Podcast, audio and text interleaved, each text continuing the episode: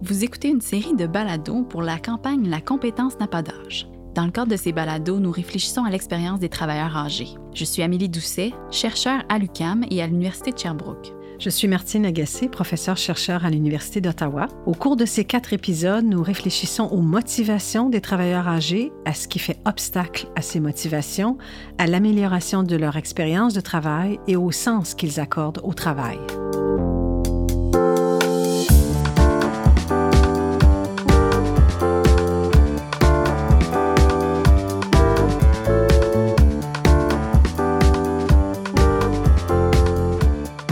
Dans ce balado, nous allons réfléchir à l'expérience euh, des travailleurs qui sont âgés de 65 ans et plus, particulièrement qu'est-ce qui motive euh, ces travailleurs-là à demeurer sur le marché du travail et d'abord et avant tout, quels sont les obstacles peut-être à cette motivation à demeurer sur le marché du travail?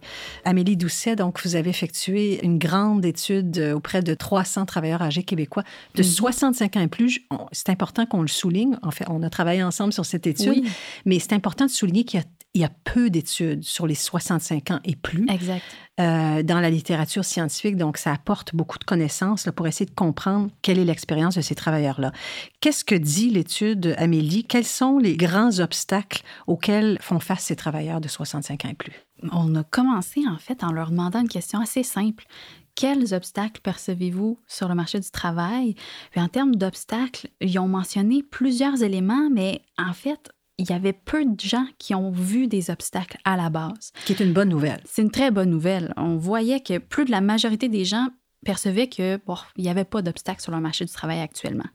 Puis, on a quand même demandé pour euh, aller fouiller un petit peu, est-ce que la pandémie aurait été un obstacle? Parce que c'est quand même euh, un événement qui a eu beaucoup d'impact sur le marché du travail et le quotidien là, de ces travailleurs-là, mais d'un peu tout le monde aussi. C'est vraiment un événement qui a eu certains impacts sur ces travailleurs-là, mais encore là, on voyait que les gens, ils mentionnaient que bah, euh, il y avait, oui, des impacts, mais ça ne les a pas affectés tant que ça selon eux. Donc, c'est quand même positif. On sait quand même que dans la littérature, là, euh, il y a certains éléments en lien avec la pandémie, le fait que, bon, on utilise un peu plus les technologies, euh, le télétravail euh, de plus en plus présent, tout ça, ça a eu des impacts sur plusieurs personnes, puis ça a demandé des ajustements aussi pour la majorité des gens.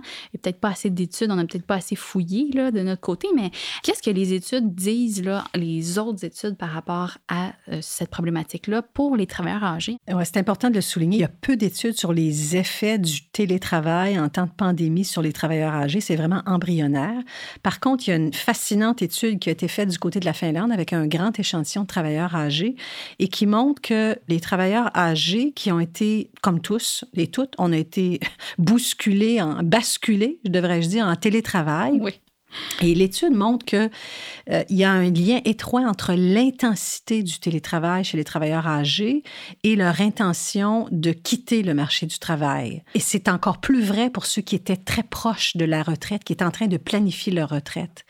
Et Qu'est-ce qui explique ça? Ben, c'est tout ce qu'on appelle la notion de stress technologique. Je me retrouve du jour au lendemain chez moi, je dois prendre les outils, Teams, Zoom et compagnie.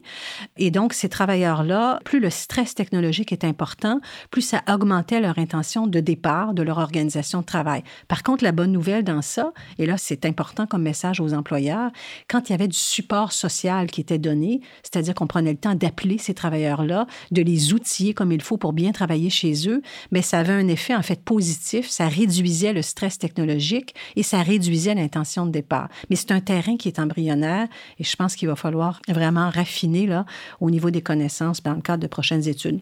C'est quand même intéressant. Là. Il y a déjà des éléments concrets que les employeurs peuvent faire pour essayer d'améliorer la situation. Recommandations concrètes. Je pense que la question du stress technologique chez les travailleurs âgés, c'est quelque chose qui doit rester sur le radar là, pour la rétention de ces travailleurs-là.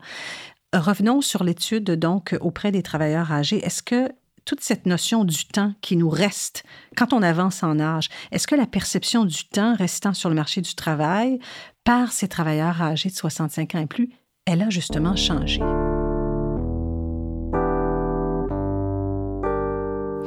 c'est vraiment intéressant les réponses qu'on a eues des gens, les répondants interrogés entre 65 et 82 ans. Puis, on leur a demandé combien de temps vous percevez-vous encore sur le marché du travail? Puis, les gens répondaient euh, entre 2 à 10 ans encore. Là, ils pensaient se voir encore très longtemps sur le marché du travail. C'est vraiment des réponses qui sont encourageantes pour ces travailleurs-là. Puis aussi pour le contexte de pénurie de main-d'œuvre, on sent que c'est une main-d'œuvre qui veut rester actif et qui veut rester impliqué. Quand on leur demandait s'ils percevaient bon, que leur vie professionnelle était importante dans leur vie ou que leur vie personnelle était importante, ben, on voyait que dans les deux cas, c'était quand même un niveau assez élevé d'importance. Bon, la vie personnelle pouvait peut-être prendre un petit peu plus de facilement, là, euh, ça venait en tête facilement que c'était vraiment important, mais euh, le marché du travail, pour eux, ça représentait une facette de leur vie qui était encore très importante. Je pense que c'est vraiment des éléments à souligner. C'est des travailleurs qui sont quand même assez avancés, qui ont de l'expérience. Puis on voit que c'est des travailleurs assez particuliers, mais malgré ça, malgré leurs expériences puis la possibilité de prendre la retraite plutôt, ils décident de rester actifs. Et ce, malgré peut-être des obstacles qu'ils pourraient voir, là, mais il n'y a pas d'obstacles tant que ça, comme on a dit tantôt. Puis c'est surprenant parce que ce qu'on connaît de la littérature, c'est qu'il peut y avoir beaucoup d'agisme qui peut être vécu par les travailleurs âgés sur le marché du travail. Donc, avec la littérature qu'on connaît, c'est peut-être un peu différent. Hein. C'est un des résultats surprenants de cette étude québécoise parce qu'ils ressentent, comme on l'a dit, très peu d'agisme, alors que l'ensemble de la littérature scientifique auprès des travailleurs âgés de manière générale, mais il faut quand même dire que la littérature scientifique s'est moins intéressée aux 65 ans et plus, beaucoup plus aux 50, 55, 60 ans.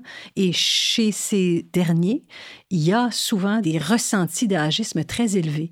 Ah, est-ce que cette étude québécoise est en train de nous dire que finalement, les plus âgés, les plus âgés, euh, ce serait comme développer une espèce de bouclier contre les préjugés, les stéréotypes sur la base de l'âge? C'est une hypothèse plausible, sachant que quand on est encore sur le marché du travail à 70, 75, 80 ans, c'est probablement parce qu'on a été capable de lutter contre les discours et les pratiques agistes en milieu de travail, qui sont très nombreux, en hein, baisse de productivité, incapacité de s'adapter au changement, euh, baisse de motivation. Mais s'ils sont encore là, on peut penser que c'est parce que justement, ils ont pu contourner euh, les pratiques agistes en milieu de travail, mais à suivre dans d'autres études. Ah oui, exactement. Il va falloir aller creuser un peu plus pour avoir plus de réponses. Cette série de balados a été produite dans le cadre de la campagne La compétence n'a pas d'âge, avec le soutien financier du gouvernement du Québec. Réalisation Virage sonore, musique originale de Paul Sedan. Thank you.